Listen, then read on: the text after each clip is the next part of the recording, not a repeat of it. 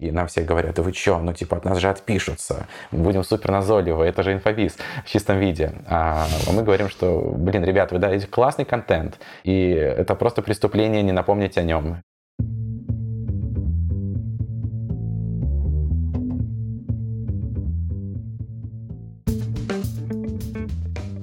Привет, я Юра Агеев, и это 228 выпуск подкаста Make Sense.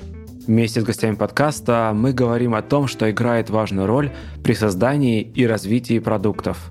Люди, идеи, деньги, инструменты и практики. И сегодня мой собеседник Антон Миляков.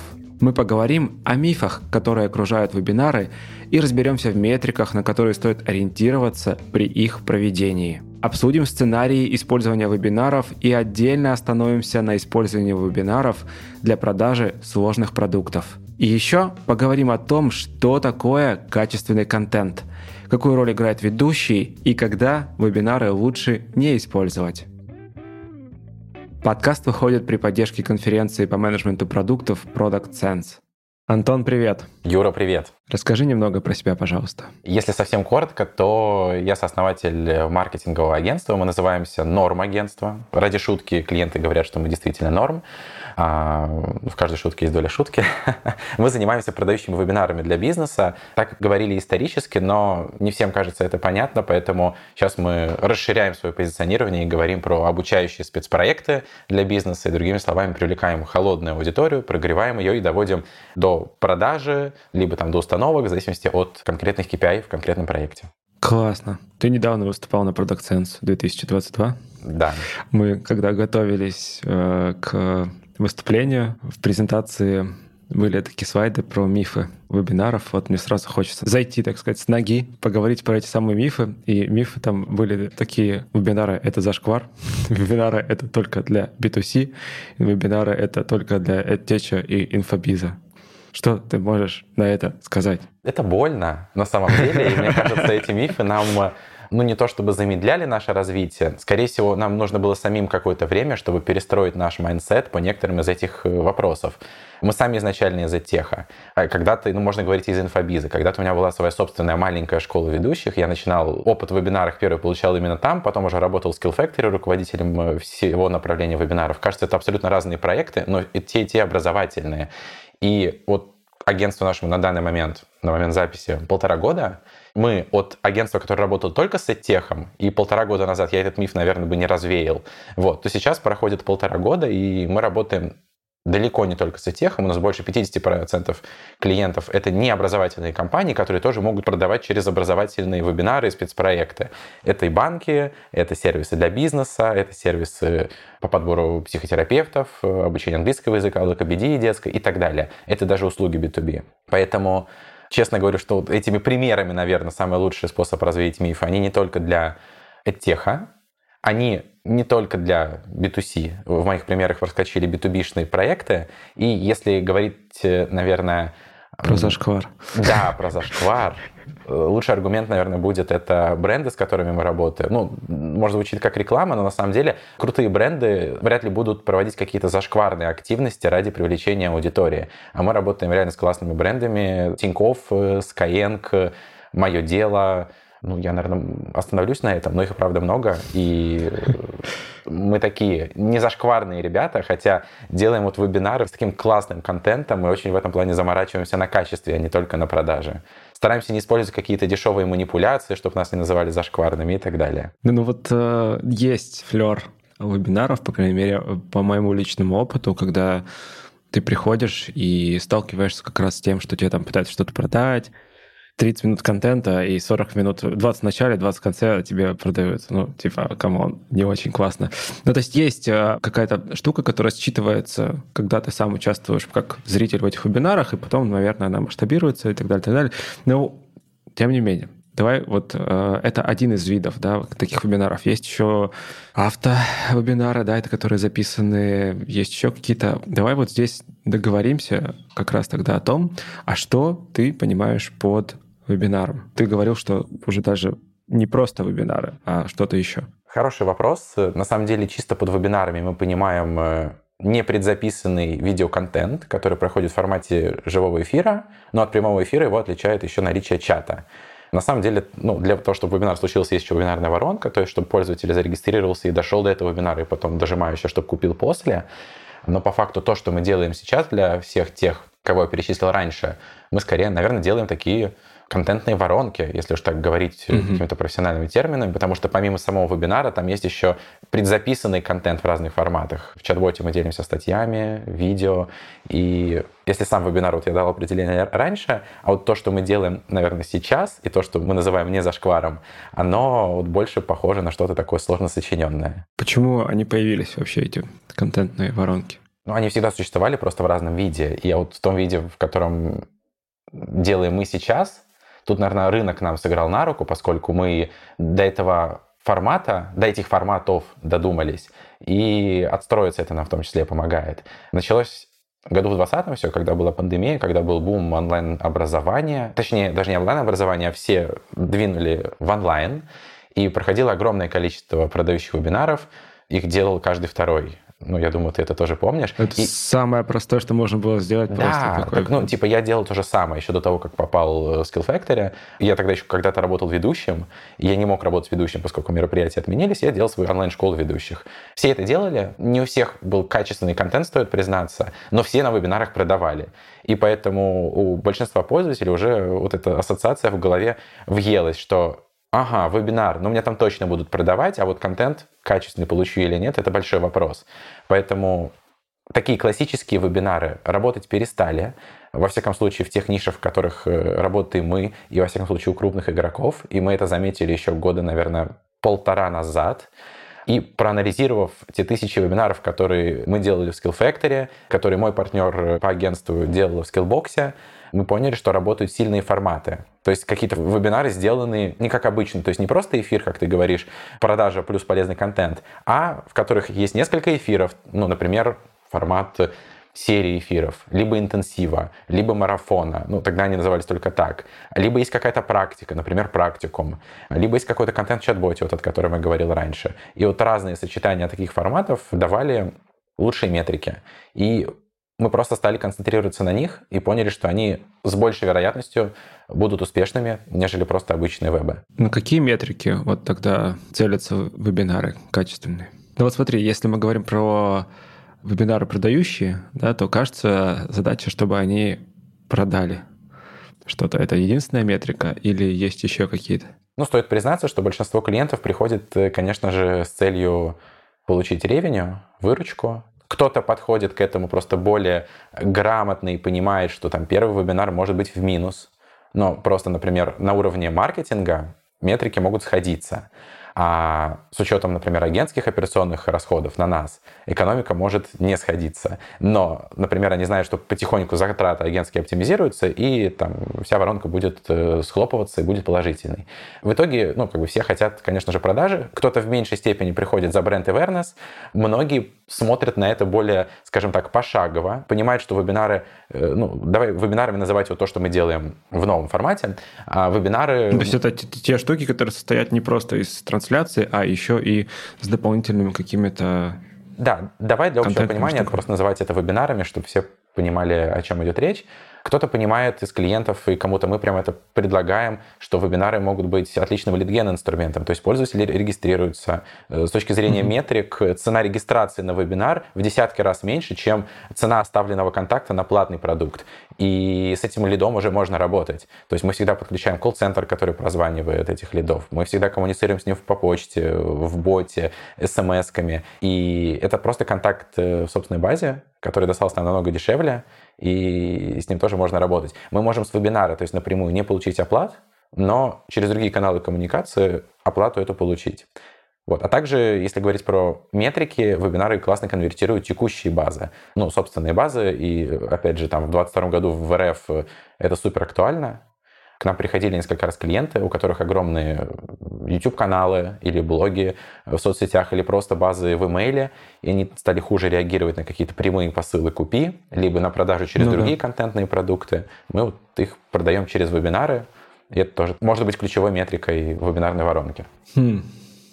Мне прям интересно, вот как это продать через вебинар? Ну, в смысле, просто заменяешь историю с имейлом, да, вот если ты в письме пишешь, ну, пишешь письмо, там, не знаю, описание, какую-то проблематизацию, потом пишешь, о чем твой продукт, рассказываешь, сколько стоит. То есть продажа в формате вебинара — это вот ровно то же самое. Тебе нужно также в лоб про это сказать, или вот это все-таки ближе к тому, что ты упоминал как качественный контент — да, то есть хочется еще раскрыть эту часть, что это в твоем понимании такое. То есть мой вопрос, наверное, можно ужать до такой фразы. Продает контент все-таки или же вот эти вот непосредственно пуши ну, в лоб, я не знаю, купите, купите. Я думаю, что 70 на 30. То есть я думаю, что 70% в пользу контента и 30% mm-hmm. в сторону пушей. На самом деле ну, важно mm-hmm. то и то. Мы видим много примеров, где бизнес дает очень крутой контент, но допускает какие-то элементарные технические ошибки, например, боится оказаться чересчур назойливым с точки зрения пушей, э, с точки зрения напоминалок о вебинаре, и бац, у него доходимость до вебинара 10%, а средняя рыночная 40-50%. Мы смотрим, почему так получилось, а потому что была всего там одна-две напоминалки. Мы делаем 7. И угу. в разных каналах еще. И нам все говорят, да вы чё, ну типа от нас же отпишутся, мы будем супер назойливы, это же инфобиз в чистом виде. А мы говорим, что, блин, ребят, вы даете классный контент, и это просто преступление не напомнить о нем. То есть подходите к этому как бы с благой целью. Да, кому-то вы надоедите, кто-то от вас отпишется, конечно, но мы никогда не получаем негатив в этом плане. Скорее, это просто возможность людям в их занятом графике не забыть о классном контенте, который вы делаете. Угу. А давай тогда вот что такое качественный контент, классный контент, потому что уже звучало много раз, мне кажется, вот прям это волнующая тема. Тема и правда хорошая, потому что я бы, наверное, ответил на этот вопрос таким образом. Если вы найдете какие-то более классические обучалки продающим вебинарам, не наши, у нас пока нет обучалок, если скоро появится, то тоже не наши, вы услышите по-любому фразу про на вебинаре нельзя давать слишком много контента, а то перекормишь, и не купят. Хм. Мы не согласны с этим. И мы как раз-таки сторонники дать достаточно контента, в смысле не жадничать. Не так, что сказал А, а Б скажем на платном курсе, приходи О, туда. Да, да, да, вот, но это, это прям, это, вот это прям зашквар, на мой взгляд. И если ты делаешь классный продукт, ну, сказал А, говори Б. Раскрой какую-нибудь хотя бы узкую тему, которая болит аудиторию, но раскрой ее полностью. Слушай, вот прям мне хочется отозваться на этот момент, да, особенно если посещаешь э, вебинары каких-то курсов или там воркшопов, воркшопов, например, то я сторонник действительно того, о чем ты говоришь, да, дай хотя бы кусочек темы. Но ты же можешь объяснить, что у тебя дальше там еще контента на 30 часов или на 40 или на 50, ну неважно. Но он просто не поместится в эти полтора часа. Но хотя бы вот законченную... А, на самом деле все понимают, болит, что да, в рамках вебинара бесплатного, ограниченного по времени, ну, невозможно обучить там всему какому-то широкому направлению. Реально дай какой-то узкий кусочек, пользователь уже проникнется доверием к бренду, к, там, к тебе как спикеру, и с большей вероятностью уже купит у вас этот продукт, потому что понимает, что в платном продукте, если мы говорим про курс, там есть еще поддержка, есть еще коллективная мотивация, комьюнити и так далее. То есть много других преимуществ. В конце концов, есть где-то дипломы, где это важно, где-то есть помощь с трудоустройством, если мы говорим про профессии и так далее. То есть и тут ну, эти преимущества можно подчеркнуть как раз-таки продавая не только контент. А вот у необразовательных бизнесов тут вообще есть огромное преимущество. На примере Тинькова расскажу. К нам пришел Тиньков Бизнес, они продавали свои услуги для предпринимателей, расчетные счета, открытие ИП э, с их помощью, там, онлайн-кассы и так далее. И продавали это все через тему, как запустить свой бизнес на маркетплейсе. И если посмотреть на рынок того же инфобиза, это супер популярная тема. Если посмотреть рейтинги в списке лидеров, прям несколько школ по маркетплейсам, которые зарабатывают ну, очень много денег. И их вебинары как раз-таки про то, чтобы сказать А и где-то не досказать. Потому что если не расскажут все очень-очень много в формате теории, то их курсы, правда, не купят, скорее всего. А, ну, вопрос, опять же, да, где вот это Б, Тогда, тогда говорим. вопрос, зачем тогда нужны курсы, если можно за полтора часа все рассказать? Ну, это да, то есть с образованием, немножко по-другому. А если мы говорим про сервисы, вот на примере Тинькофф Бизнес, Тинькофф может себе позволить отдать весь полезный контент по маркетплейсам бесплатно. У них даже бесплатный курс mm. на эту тему есть. И фишка в том, что они э, ловят аудиторию, которая интересуется темой маркетплейсов, бизнес сам на маркетплейсе, но которая не знает еще до конца, как этот бизнес запустить, обучает эту аудиторию, этот бизнес запускать, да. и в итоге у него формируется потребность в смежном продукте. База пользователей сервиса, который да, да, работает да, с маркетплейсами. То есть э, откры... ну, тебе для маркетплейса по-любому нужен расчетный счет, и по-любому нужна ИПшка. Да. Если у тебя этого нет, ну, ты можешь пойти сам в налоговую и с этим заморочиться, или пойти в другой банк, но ты, скорее всего, уже доверяешь Тинькофф, потому что они тебе такую тонну контента отгрузили, что кажется, ребята разбираются во всем. И то есть необразовательные бизнесы, наоборот, могут рассказывать больше именно. Я думаю, что для необразовательных бизнесов вот как раз-таки такие вебинары — это хорошая точка роста. Я попробую быстренько подрезюмировать. Ну, то есть ключевая задача — литген, какого бы то ни было видео. Ну, то есть, так или иначе, скорее всего, мы литгеним. Если мы делаем вебинар слэш-контентный проект, мы, скорее всего, литгеним. А дальше внутри... Это тот минимум, который мы точно получим, скажем так. Да. А дальше внутри у тебя могут быть э, либо отдельные задачи, либо они работают в паре. Это вот формирование доверия и потом продажа. Либо вот то, что ты сейчас последнее рассказал, это обучение аудитории. То есть, по сути, ты в том числе формируешь доверие, но при этом ты еще и аудиторию свою обучаешь, ты ее подтягиваешь до уровня своего продукта, своего сервиса, чтобы потом он мог им стать полезен. Да, этот сервис. правильно говоришь. И более того, и правда есть сервисы, в которые есть порог входа определенный. Ну, то угу. есть они кажутся сложными. Или есть сомнения у пользователя, что мне кажется рановато, э, или у меня это не получится. И как раз-таки через вебинары можно потянуть пользователя до того момента, когда он уверен, что получится. Очень классно помогает практика, очень классно помогает достаточное количество нужной теории. И пользователи, правда, начинают, ну, становятся более теплым, более готовым к покупке. Угу, угу. Метрики. Я услышал доходимость. Я совершенно про нее забыл. Это Просто это, это отвратительная метрика. Ну, типа, ты такой делаешь вебинар, у тебя регистрируется полторы тысячи человек, а потом доходит ну, 100. 300, 400. Ну, не, ну 100 это прям совсем это, если уж не напоминать. Да, ну вот, э, ну вот у меня experience такой, да, в районе 30%. Ну вот плюс-минус.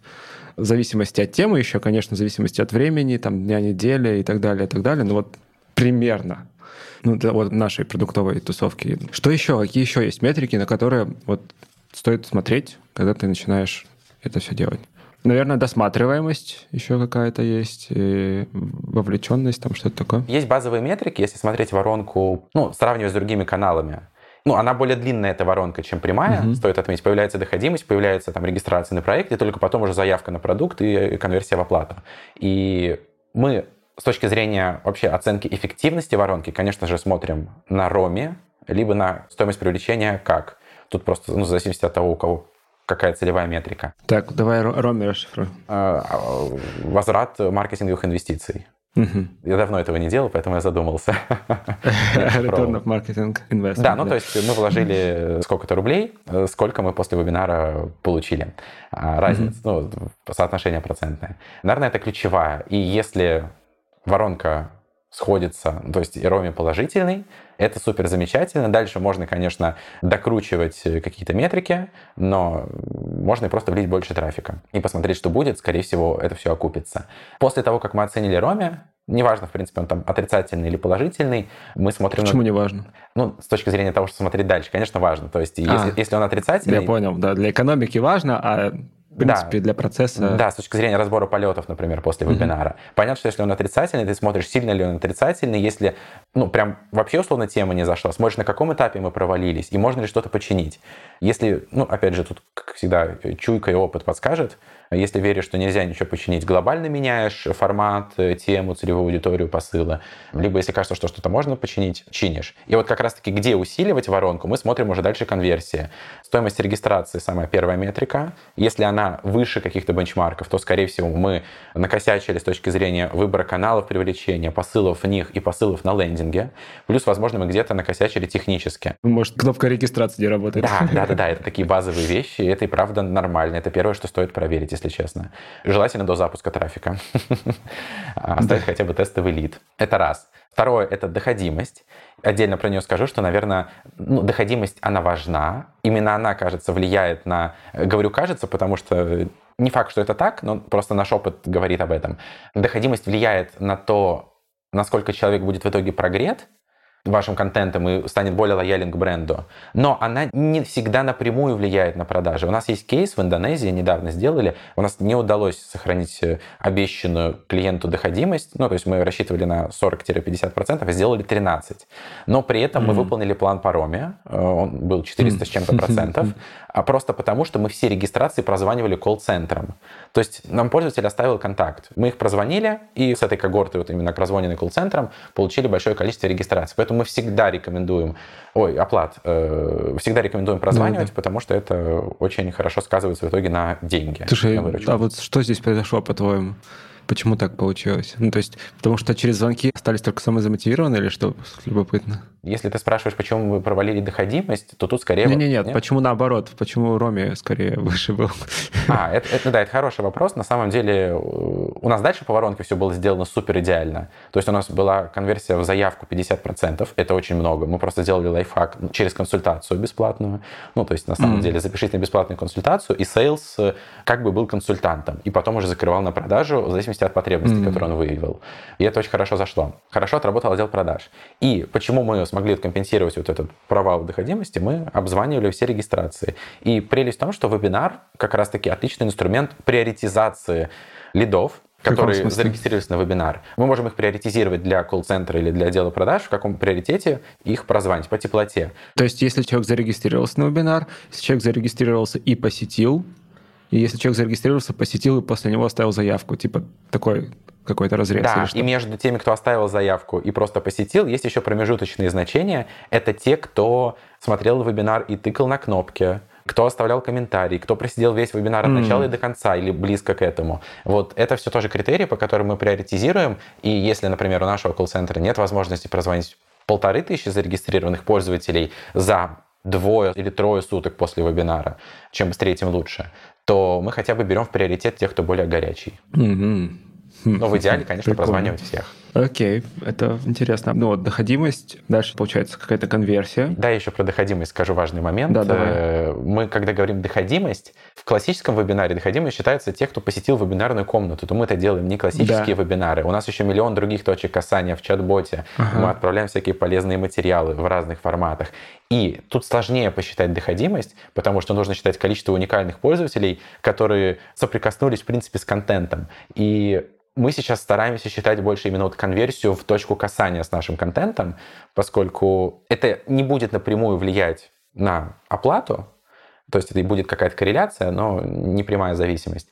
Но мы точно сможем смотреть, как мы, например, хорошо выстроили контент внутри этого чат-бота и насколько в рамках всего проекта вот это количество касаний было успешным.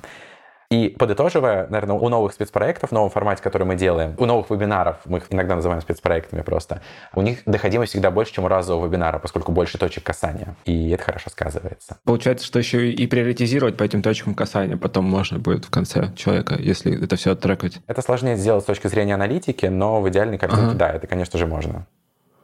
Хм. Окей. Доходимость, конверсия, что-то еще? Да, потом мы смотрим конверсию в заявку, ну, то есть, кто оставил заявку. Где-то в каких-то продуктах, обычно, которые стоят дешево, такая конверсия отсутствует, и мы сразу смотрим конверсию в автооплату.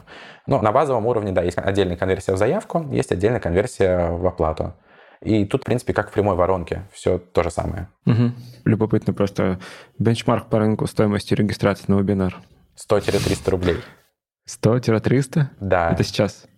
Даже после отмены, в общем, компаний, которые сейчас считаются в России не очень э, законными. Да, по другим э, каналам, на самом деле, те же бенчмарки. Ну, я просто говорю, что есть, например, какие-то супер мягкие ниши, там, типа психологии, э, либо детских каких-нибудь ниш. И там и правда порой бывают еще более дешевые лиды.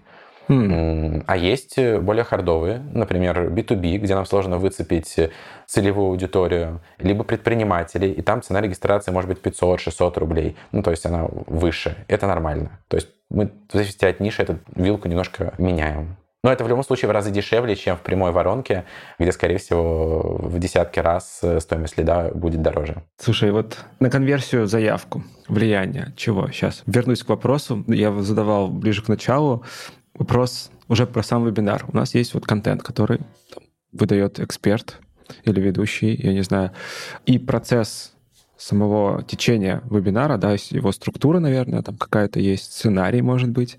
Мне вот здесь интересно, насколько роль ведущего слэш сейлза, есть ли человек, который непосредственно делает вот этот sales action, давай так это назовем, да, или call to action во время вебинара, вот эта часть, она вообще какую роль играет и играет ли? По нашему опыту очень важную. То есть если спрашивать э, все-таки, что влияет на конверсию в заявку, то, я думаю, человеческий фактор в одну из первых очередей, где-то в первом приоритете. А вот нужно ли, потому что мне кажется, что с одной стороны она явно есть, а с другой стороны ее может и не быть. Границы между контентом и вот этим вот, ну, то, опять, выдумываю слова, ну, пускай вот sales action, да, какой-то. Харизма. Подталкивание. Ну, а это ведущий или это продажник? Кто вообще этим занимается? Ну, то есть вообще есть ли какие-то best practices? Если говорить про людей в эфире, у нас обычно два человека. Э, есть э, ведущий, он же продажник, и при этом неважно, работает ли он сейлзом в отделе продаж, он может быть продукт-онером, который классно понимает продукт и умеет работать на камеру и делать это харизматично. Это может быть даже приглашенный ведущий, просто профи, который погрузится в продукт и сможет э, классно эту продажу провести плюс ответить на какие-то вопросы. Мы очень часто для наших клиентов приглашаем такого ведущего. Вот. Есть второй человек, это как раз-таки эксперт. То есть человек, который глубоко понимает уже в продукте. Если ведущий достаточно там поверхностно, то эксперт может, например, не знать именно конкретно продукт, но может знать тему, а может знать, конечно, и то, и то. И он уже дает именно какую-то пользу, на которую люди пришли.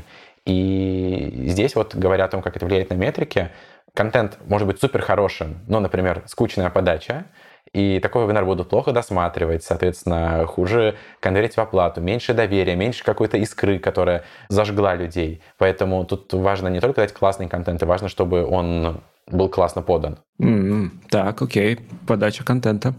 Что еще Про влияет? За что? Да? Да, да, да. Я мучаю тебя вопросом про селза, потому что мне очень интересно, насколько это сильно влияет. Ведь эта часть такая, знаешь, для меня, у меня вот тут есть какой-то внутренний стоп, то, чтобы напрямую что-то продавать, Потому что я боюсь как раз, что люди такие, ну что за шквар такой, мы же пришли за полезным контентом. Поэтому я пытаюсь выяснить вот эту часть еще. Да, На самом деле это работает. самое популярное возражение тех, кто, когда эксперты боятся продавать, так. Или, в принципе, организаторы вебинаров со стороны компании боятся вообще интегрировать продажи, даже да, если да, это да. не они будут. И тут, ну, мы, конечно, стараемся убедить, что не бойтесь, это не всегда получается. Где-то мы просто снимаем человека, который сам боится это делать, перекладываем эту ответственность на кого-то другого, а где-то просто показываем, ну, что на самом деле продажа-то она такая, ну, она, она-то вроде бы и не продажа. То есть мы просто разобрали преимущество продукта, мы разобрали это, например, в формате, не знаю, например, три способа вести финансовый учет. Почему-то мой любимый пример.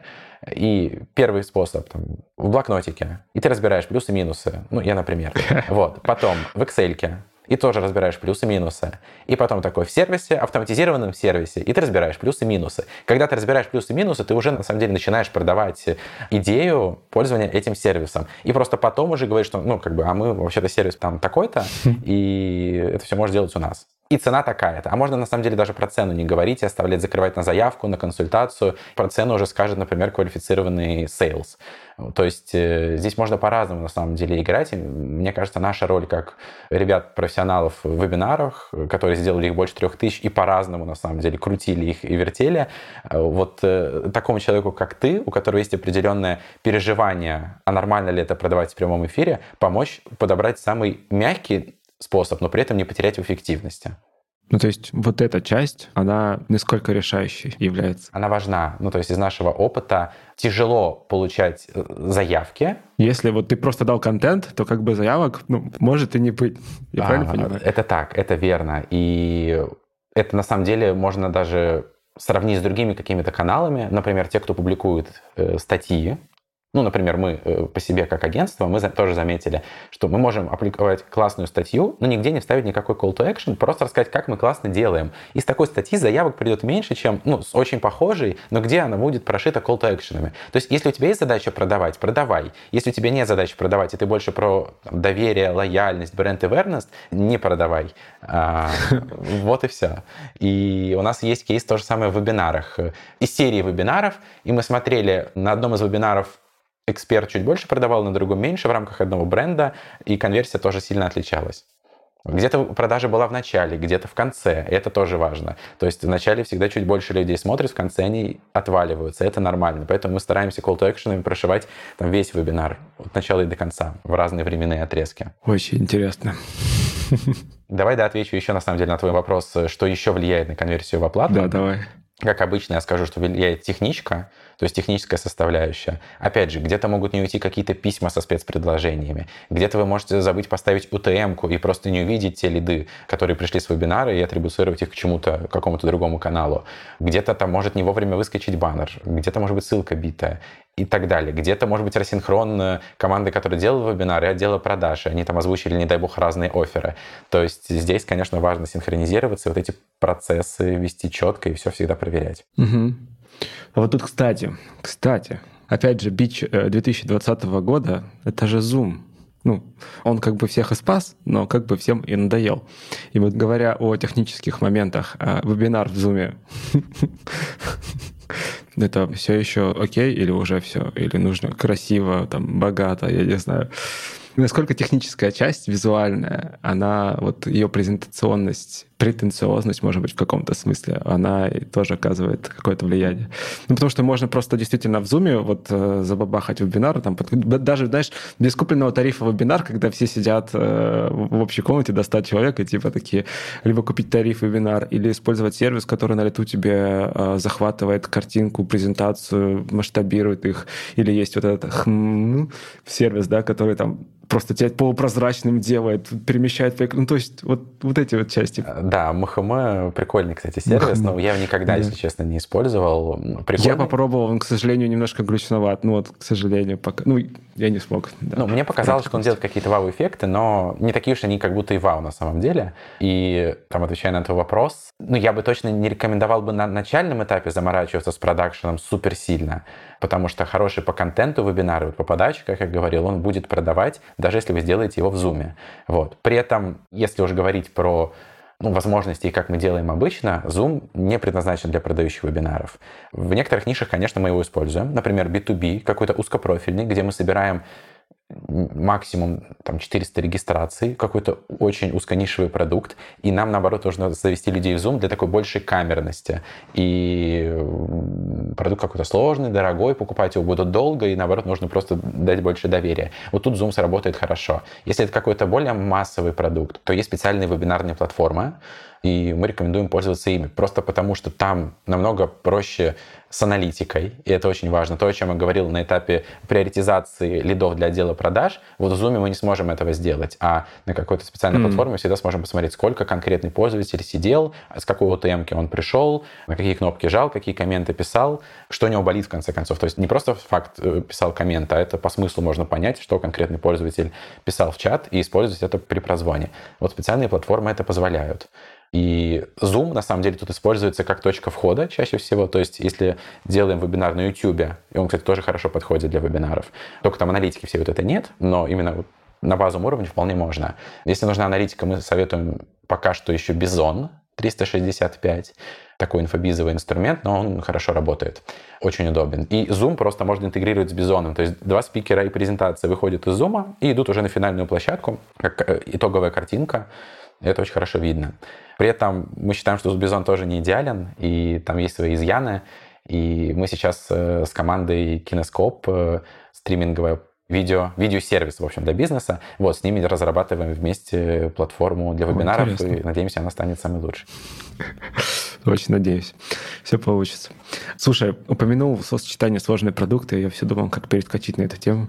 А вот тебе и подводочка нативная, да? Да, такая, бам. Да-да-да.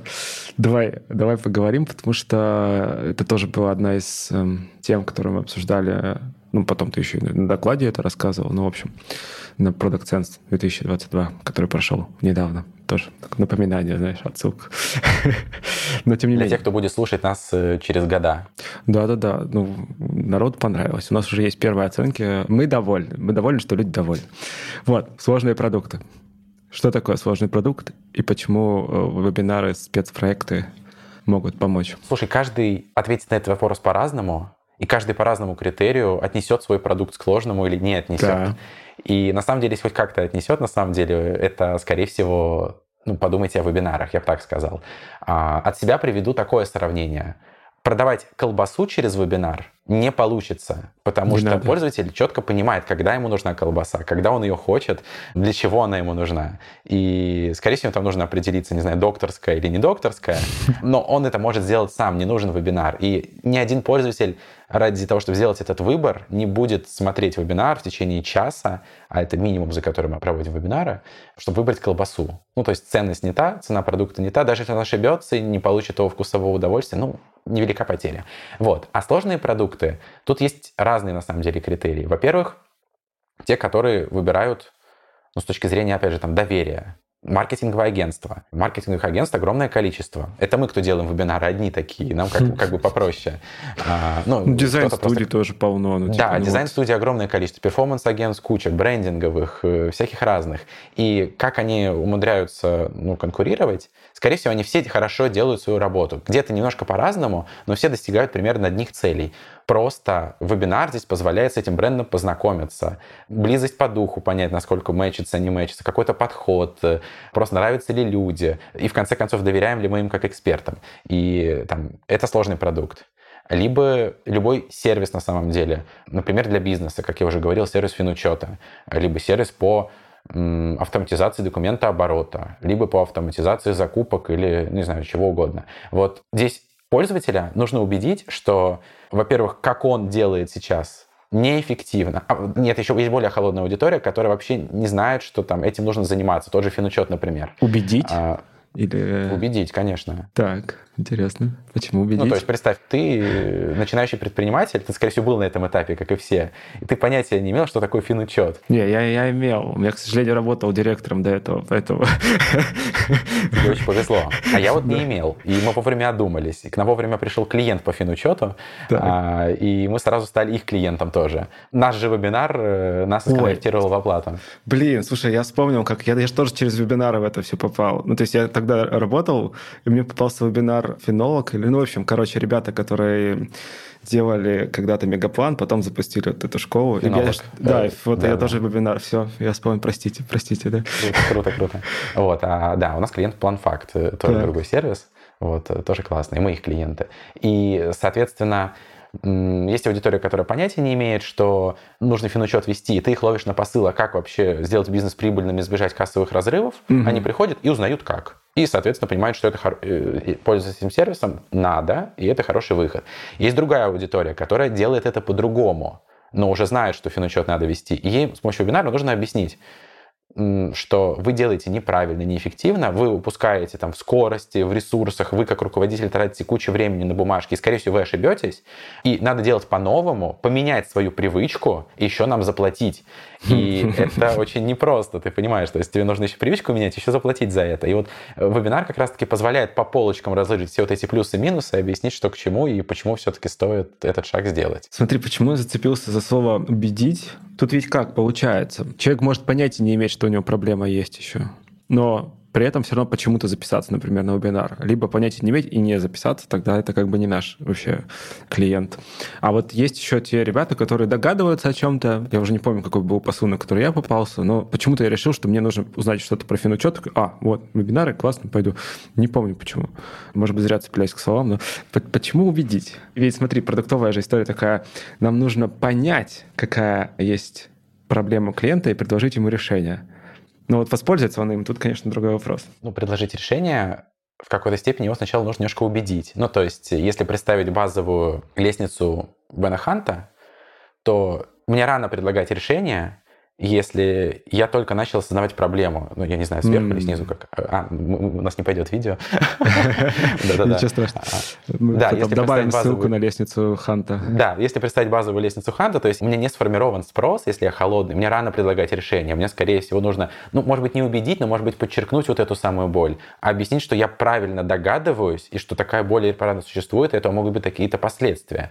Вот. И я вот под убедить, скорее всего, подразумеваю, не знаю, синонимы, прогреть, рассказать сказать, что да, ты правильно мыслишь. Там, Подвести к осознанию. Преимущество. Why not? Да, почему? Может, не так.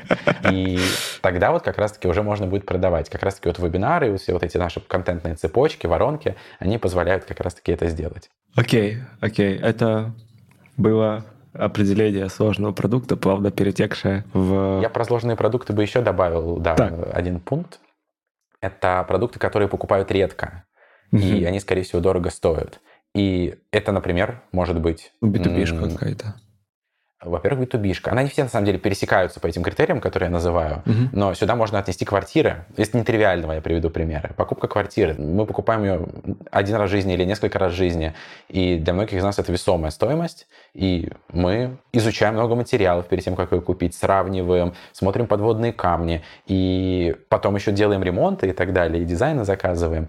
И нам точно нужно на это решиться. И вот как раз-таки контентными цепочкой можно подогревать аудиторию к покупке, ловить ее пораньше и сопровождать до момента, когда она купит. То же самое с покупкой машины, свадьбой, может быть, разводом, животными.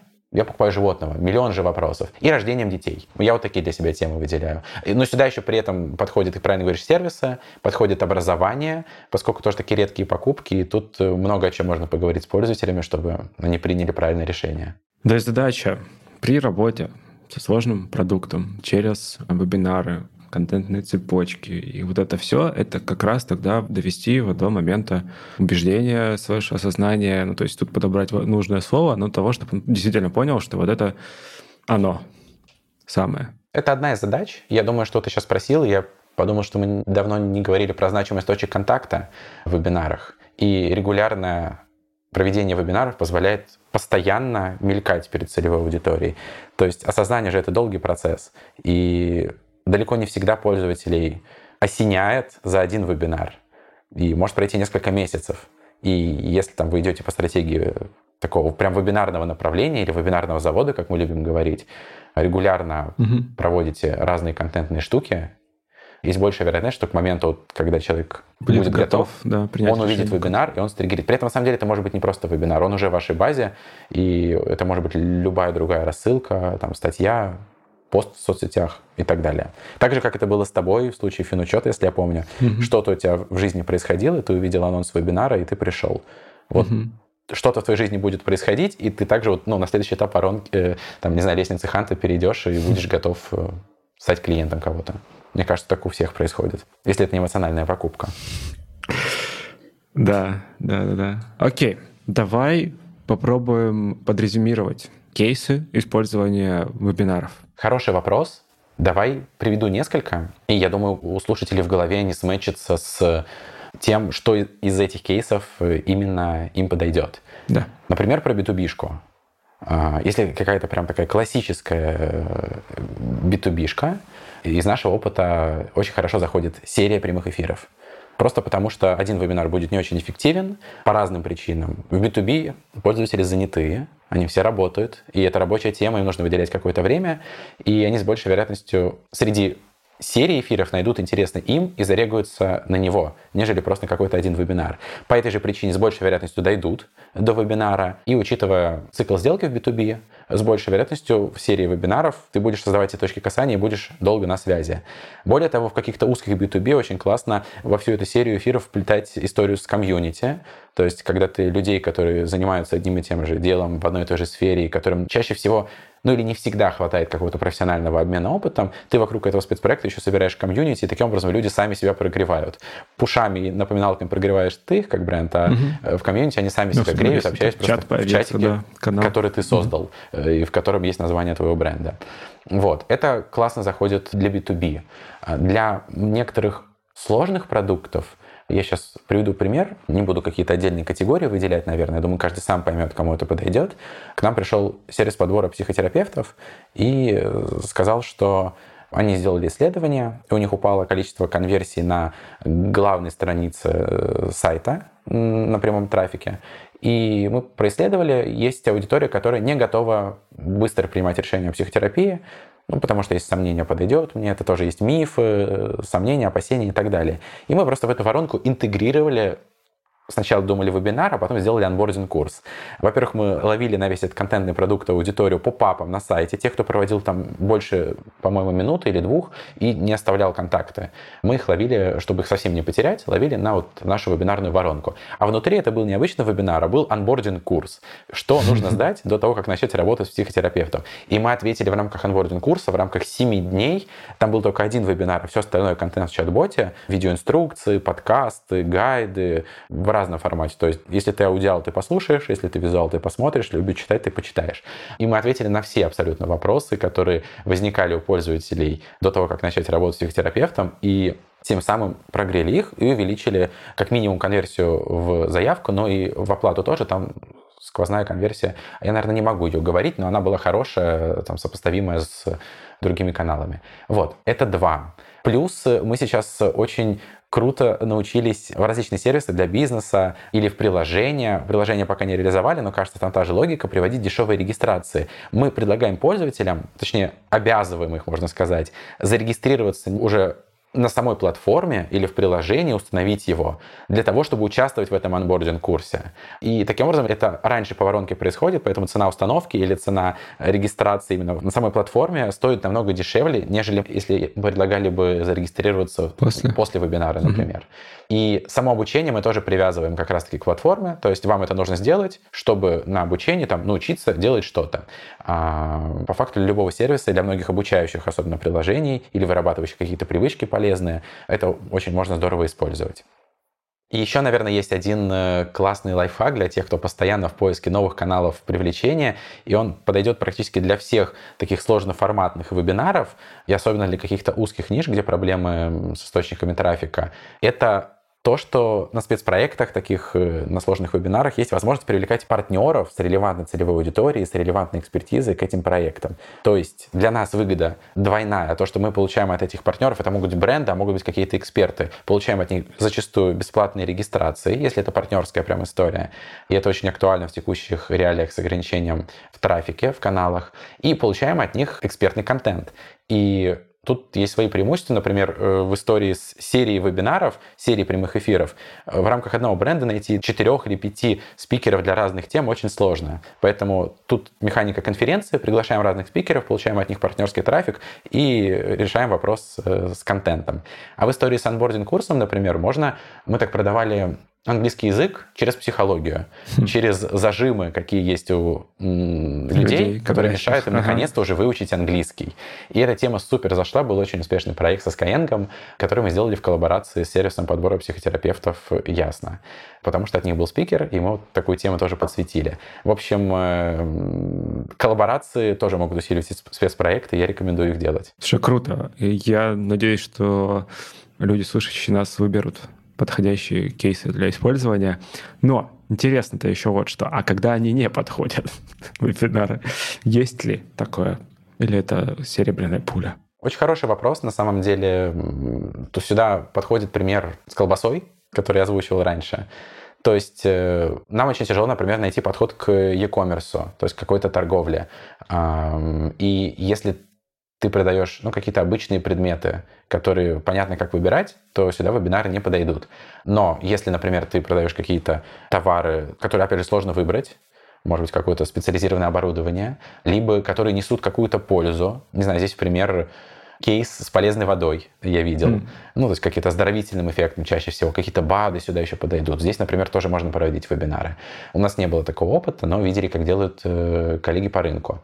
Это раз. Плюс, я думаю, что есть определенное ограничение по цене. Если ваш продукт стоит ну, до полутора тысяч рублей, вам проще продавать напрямую, и вряд ли у вас хлопнется экономика в вебинарной воронке. Если у вас, в принципе, дешевый продукт, мы рекомендуем, конечно, продавать пакетные решения, и тут можно найти какое-то вот изобретение, чтобы вебинарный офер был подороже, и в итоге воронка сошлась. Но если совсем дешевый, то проще напрямую, и вебинары тут можно использовать как дожимающий инструмент, то есть в работе собственной базы, но на трафике будет сложно. Мгм. При этом, если говорить про нетривиальные задачи, где использовать вебинары, у меня есть э, супер идея, которую, может быть, благодаря подкасту получится э, реализовать. У меня есть э, идея массового найма через продающие вебинары. То есть, Так. например, те же e-commerce ребята, или сервисы доставки, или сервисы такси. То есть, кажется, эти услуги понятны, и сами услуги мы не будем продавать через вебинары, но нанимать массово, например, курьеров, либо таксистов через вебинары вполне можно. Я знаю кейс самоката, когда ребята очень быстро росли, и когда им очень быстро нужны были курьеры, и их просто-напросто не хватало. Мне кажется, если нормагентство тогда существовало бы, мы могли бы помочь. Но сейчас все эти сервисы запускаются в разных локациях, в разных регионах, и я думаю, что эти задачи можно решать с помощью вебинаров, и так же, как в маркетинговой воронке, создавать воронку найма. Да, я тоже слышал, несколько бесед было на тему воронки найма. Может быть, может быть. Круто. Антон, спасибо тебе большое за интереснейшую беседу. Вебинары вообще это то, вот знаешь... Ну, короче, какой-то такой инструмент регулярного использования, про который редко задумываешься, но, кажется, глубина погружения в него, она еще далеко не исчерпана.